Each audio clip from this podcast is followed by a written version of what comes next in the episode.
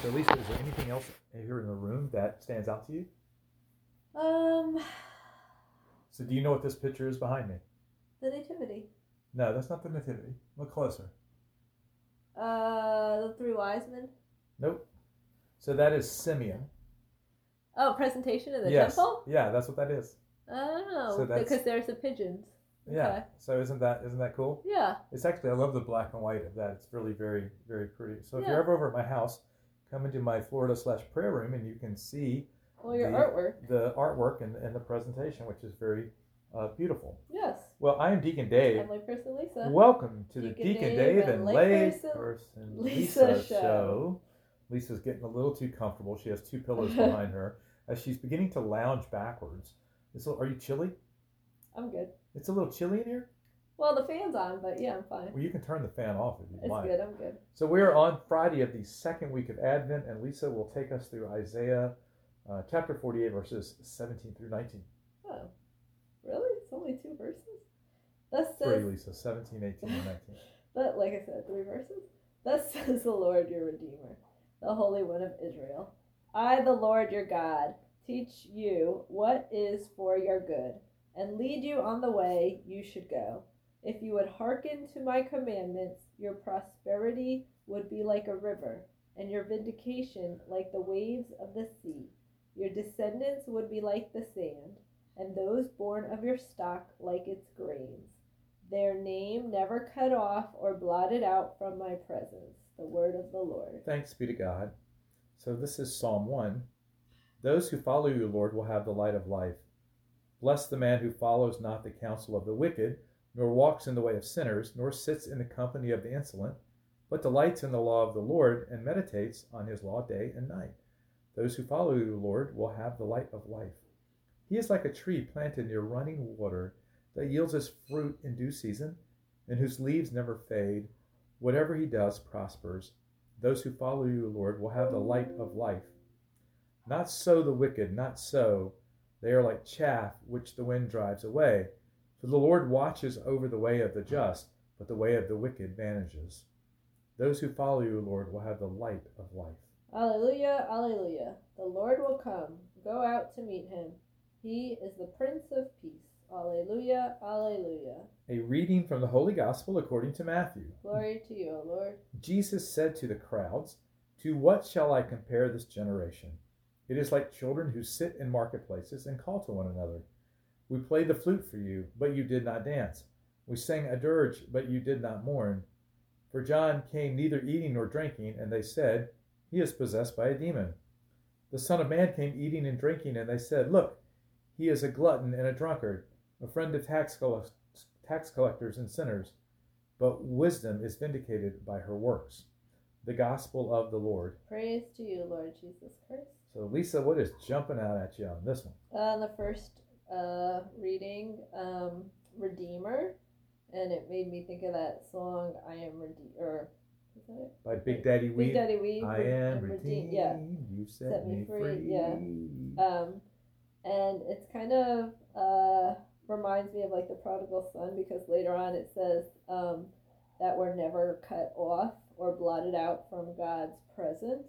So it just um, made me think of how when we go to reconciliation, then we're um, redeemed and um, God is always searching for us and always uh, running after us. Yeah, and when we go to reconciliation, we're in full communion with the Lord, right? Yeah. Mhm. So, for our listeners, if you haven't gone to um, reconciliation yet this Advent season, Mhm. it's not too late. right? We still have a couple of weeks, but don't wait till the last minute. Then you have a long line. Right, you have a long line, or if you need more time, then schedule an appointment with a Ah. priest and go spend an hour or whatever you need with them. Yeah. And in order to get some spiritual direction and also re- receive absolution Mhm. for your sins. So, what I like is is that he will teach you what is for your good Oh, and lead you on the uh, way. yeah, So often, I think we think what is best for us and that we want to lead our own way. hmm Probably not a good idea, right? right. because we're not going to get that prosperity like a river flowing that they're talking about um, when we're trying to do things on our own. It's always going to be something less, Lisa, than what than what God um, can do for us Oh, in yeah. our lives. Yeah. So, so what about the gospel reading? Uh, well, I thought that one was a little tricky, but I thought that maybe uh, God was telling us that like people are gonna like sometimes people are just gonna be against us, like um, you know, well John did this, so he was this, and Jesus did the opposite, so he was this. So it's uh, Can't do anything right. yeah, exactly. So, you know, uh, we're never going to be able to please uh, some people, but we're really just called to please God. But I don't know if that's really what the gospel reading was, but that's what I took away. So here's what's really uh, funny about how I read this. When when when you, when I read, it is like children who sit in marketplaces and call to one another. Taking that sentence completely out of context, when I read that, Uh-huh, it made me think about the fact that so often when people go out, uh-huh. they're all sitting around on their cell phones, Oh, yeah. right? Like calling, right? So yeah. so they're they're either playing a game with someone or maybe even texting the person who's right across from them yeah. so at the silly. table, right? Yeah. instead of just putting putting away the phones and just Yeah. actually engaging with one another. Yeah. So if, if you're one of those families that that goes out and everybody has their cell phones out during dinner or even at home, right? Yeah. I'm going to encourage you for the rest of this Advent season to just have everybody put their cell phones away. I was talking to a parent a couple of weeks ago and they're like, okay, they, take, they put the cell phones in a drawer. Oh, nice. Yeah. Right. And Yeah. so dinner is family time. It's a time to be together. And that's what we're going to do. Yeah. I've seen people put them in baskets, but yeah. So, same idea. I think that's a good idea. Exactly, because we're supposed to be focusing. So I'm going to read what it says about this part. Uh, it's the meaning of the parable and its explanation is much disputed, it says. Hmm. A plausible view is that the children of the parable are two groups, one of which proposes different entertainments to the other that will not agree with either proposal.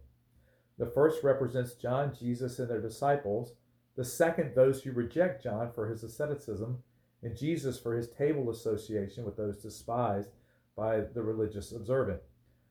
Uh, it says her work forms an inclusion. I don't know. The original form of the saying is better preserved in Luke. Wisdom is vindicated by all her children. There, John and Jesus are the children of wisdom. Here, the works of Jesus, the Messiah, are those of divine wisdom, of which he is the embodiment. Some important textual witnesses, however, have essentially the same reading in as Luke. So that I don't know if that cleared up. Not anything. really. Didn't clear up anything for me either. That was a little complicated. Yeah, I, I like the, the I like what we talked about. yeah the cell phone analogy. Yeah. Any other final words on this one, Lisa? No, I'm Deacon Dave. I'm my person. See you next time. Bye.